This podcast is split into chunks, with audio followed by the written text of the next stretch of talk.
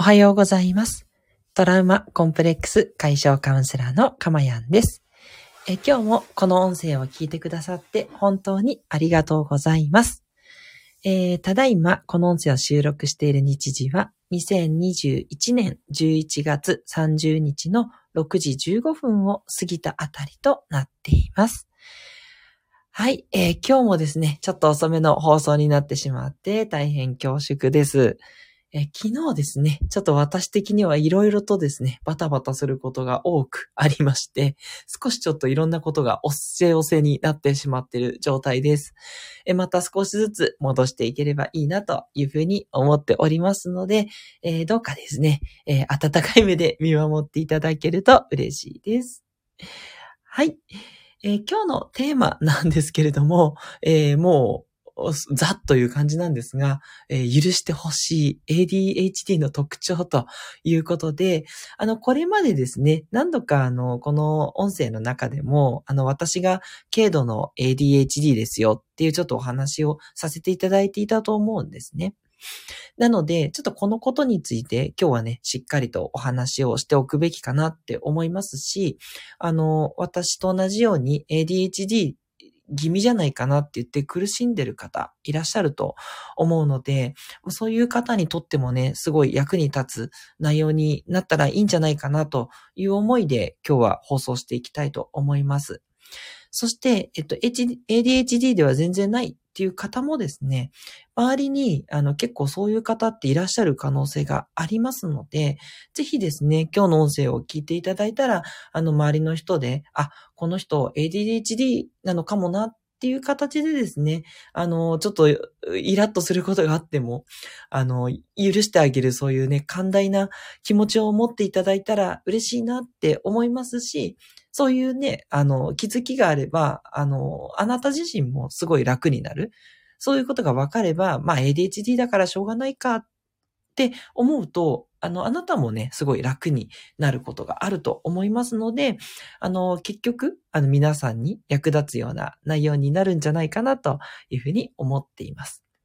まあ、とはいえですね、お話しする内容、あの基礎的な内容ですので、あのもうご存知だという方はですね、あのこの音声は聞く必要はないかなというように思いますので、ゆったりとした時間をね、過ごしていただけたらいいなというふうに思っています。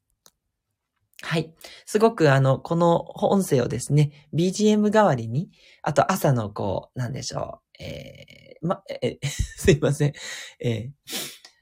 朝のこう気持ちをね、整えるっていうことに使っていただく方もいらっしゃいますし、あ、朝じゃなくてもね、大丈夫ですよ。あの、一日中ね、使っていただいてもいいですし、あの、寝る時のね、睡眠薬としてね、使っていただいても嬉しいですしね。はい。ということでね、えー、そういうふうにもご活用くださいという、えー、宣伝のような宣伝じゃないような アピールでございました。はい。では早速、えー、ADHD の特徴っていうことなんですけど、えっと、3つあります。はい。3つこれをね、今日は覚えて帰っていただけるとと思うんですけど、1つ目が忘れやすいです。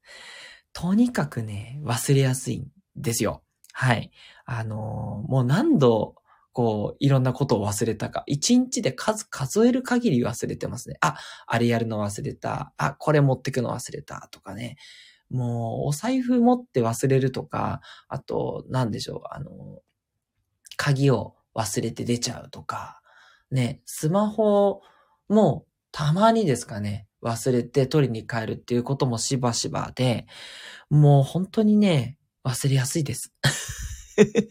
なのでね、周りに何と言ってもね、忘れ物減らないんだよなっていう場合はですね、ちょっとね、ADHD の毛があるかもしれないので、許してあげてほしいなというふうに思います。すごく本人ね、一生懸命それをね、直そうとしても治らないっていう時はですね、えー、その可能性がありますので、ぜひ思い当たる方は ADHD かもって思ってもいいかもしれないです。2点目がですね、ケアレスミスです。なんかもうね、似たような項目になるんですけど、このケアレスミス、あの、うっかりミスっていうやつですね。これも本当に多いですね。なんかね、こう自分の思い込みが間違うのもありますし、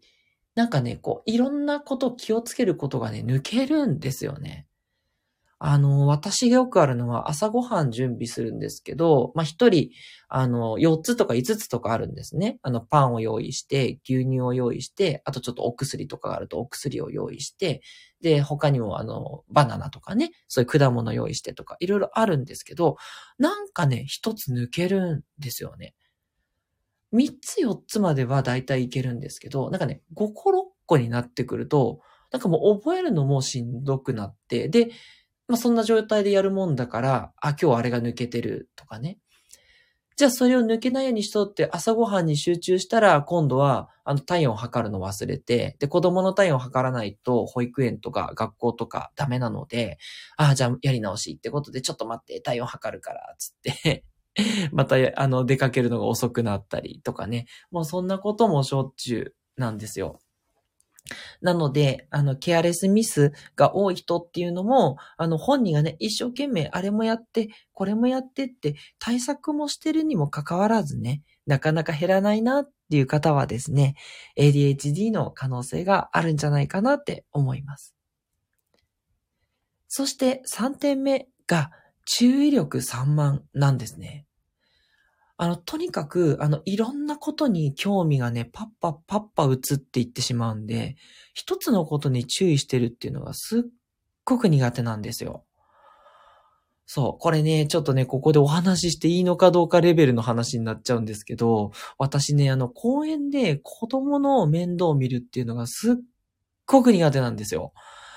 あの、自分もね、興味あるような激しい動きのあるね、こう遊びをしてるうちは自分も楽しいんですけど、子供がなんか例えば砂場でじーっと遊び始めるとかするじゃないですか。もうね、退屈でしょうがないんですよ。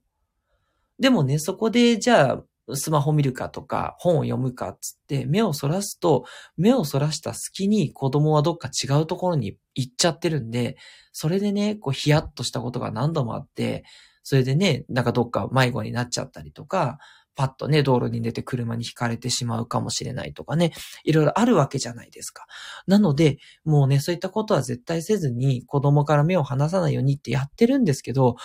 もうね、眠くはなるし、とにかくめちゃくちゃ精神的に疲れるんですよ。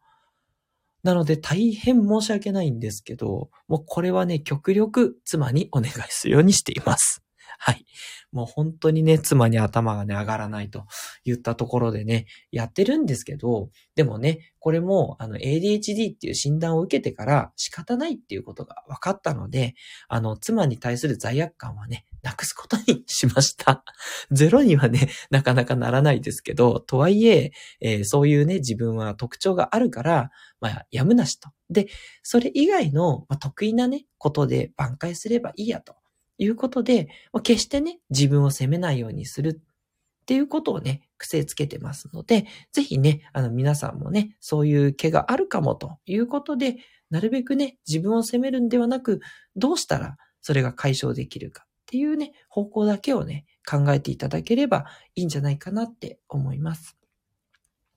で、このね、注意力散漫、逆もあるんですよ。あの逆に過集中っって言って、すごくね、集中しちゃうこともあるんですね。はい。もう本当に私これもあって、もう過集中のゾーンに本当入りやすいんですね。まあこれメリットでもあるんですけどね、ゾーンに入ってね、集中したらいいよって以前のね、あの、音声でもお伝えしたと思うんですけど、これがね、ADHD の人はね、やや得意です。すごい散漫になるんだけども、散漫になることがなく、何か一つに集中できた時の集中力たるやすごいんですよ。はい。こういうこともね、えー、経験ある方いらっしゃるかと思うんですけれども、過集中になってる状況っていうのをね、えー、作り出してあげると、うまくね、仕事がはかどったり、家事がはかどったりしますんで、これもね、ぜひ特徴として覚えていただけると、逆にね、有利なポイントになります。ただね、気をつけていただきたくて、すっごい疲れるんですよ。すごいね、体力的じゃなかった、精神的ですね、にはすごく疲れますので、とにかくそこは要注意ということで、えー、注意力散漫なんだけども、過集中も得意。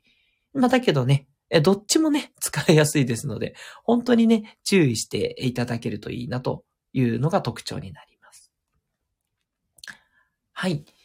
ということでね、まあ、3つの特徴をお伝えしてきたんですけれども、あの、とにかくですね、あの、これ ADHD だっていう診断を受けないことには、周りの人にやっぱそういうふうに言うことももちろんできないですし、ここはですね、えっと、しっかりとあの、精神科医に行くと、あの、テストとかいろいろやってもらって、で、判断してもらいます。はい。私もあの、大きな病院に行って、しっかりと診断を受けてきましたので、ADHD の、えっと、軽い症状が出てますと。いうのをはっきりとお伝えいただいてますので、ぜひね、あの、それをね、お勧めしたいと思います。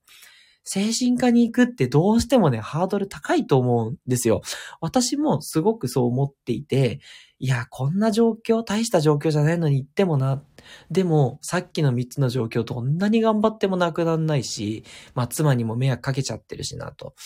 いうふうに思いまして、まあ、思い切ってね、ちょっと妻の後押しもあったんですけど、それで診断を受けてみたらですね、まあ、やはりその、えー、軽度ですがありますという診断だったんで、すごくね、ほっとしたんですよね。今までこれを直さなきゃいけないとか、なんとか改善してやらないとってずっとね、思って、あの、40年近く、えー、生きてきたわけなんですけど、で、それがね、うん、あの、頑張ることも大事なんですけど、でも自分のね、そういう特徴、そういう傾向も認めるっていうことも同じぐらい大事だと思っていて、まあ、要は、欠点って言ったらね、すごい言い方悪いですけど、そういう、あの、まあ、なかなか大変な特徴を、えー、どうやってね、えー、何でしょうか、えー、カバーするかっていうことを考えても、まあ、なかなか難しいこともあるわけなんですね。まあ、それよりはね、得意なことをね、伸ばしていってね、いろんなことがね、パッパッパッパッパってできるっていうメリットもありますし、それはそれでいいというふうに思って、そっちを伸ばしていけばいいんであって、このね、えー、基本的なことなんだけどできないっていうことに、すごくね、フォーカスしちゃうんですよ。で、それをきちんと精神科で診断を受けることでね、えー、クリアできますので、そしたら、こう、いい意味の諦めがつくので、うん、前向きにね、もっとね、対処できるんですよ。はい。なので、すごくおすすめします。で、あの、精神科医に行ったからといって、まあ確かに保険証とかにそういうのを受診したって履歴は残りますけど、わざわざね、そこまでね、チェックしている、あの、会社のね、あの方とか、まあ、あの、保健室の人とか見るのかもしれませんけど、そこまでね、履歴をね、あの、見るっていうこともないと思いますし、はい、あの、別に言う必要はね、ないことなので、あの、仕事をされてる方は、ちょっとね、有給取るなり、あの、土曜日に行くなりっていう手も取れると思いますし、あの、ね、他の方も、ちょっとね、こう、あの、育児とか家事されてる方も、ま、ちょっと子供を預けてとか、ちょっとね、えっと、家で、あの、一人で家事をしてる時とかであれば、あの、ご家族に気づかれることなく行くとか、そういうこともね、できるかなと思いますので、はい。ぜひぜひね、この受診っていうのをお勧めしたいなと思います。そこまでね、お金もかからなかったですよ。2000円台とか3000円台だったかな。ちょっと病院によってね、違うと思うんで、これちょっと一概には言えないんですけど、はい。あの、保険診療のね、適用ができる病院でね、受診いただければ、そこまでお金もかからないので、はい。それでね、あの、精神の、あの、安定が変えるんだったら安いもんだと思ってですね、ぜひご受診いただきたいなと思っています。で、またですね、私はあの、そこまで重くないので、あの、処方っていうのはいらないよっていうレベルだったんですが、あの、処方をね、知ってもらって、あの、症状をね、えー、だんだん緩和するっていうようなね、えー、やり方もあるそうですので、あの、症状がね、重い方は処方という手もあるということをね、覚えていただけると、すごいいいんじゃないかなって思います。はい。ということで、いかがでしたでしょうか？今日はね、突然毛色の違う内容で驚かれた方もいらっしゃると思うんですが、えー、許してほしい ADHD の特徴ということでお話しさせていただきました。えー、まとめますと、3つのポイントがあります。1つ目が忘れやすい。2つ目がケアレスミス。3点目が注意力散漫となります。で、えー、なるべくですね、えー、疑わしいなという場合は、精神科で診断を受けていただくというのがおすすめですよということをお話しさせていただきました。はい。いかがでしたでしょうか？ね、少しでもですね、えー、あなたの生活に役立つ、えー、そんなね、えー、内容があったらいいなと思います。はい。トラウマコンプレックス解消カウンセラーのかまやんでした。ではまたお会いしましょう。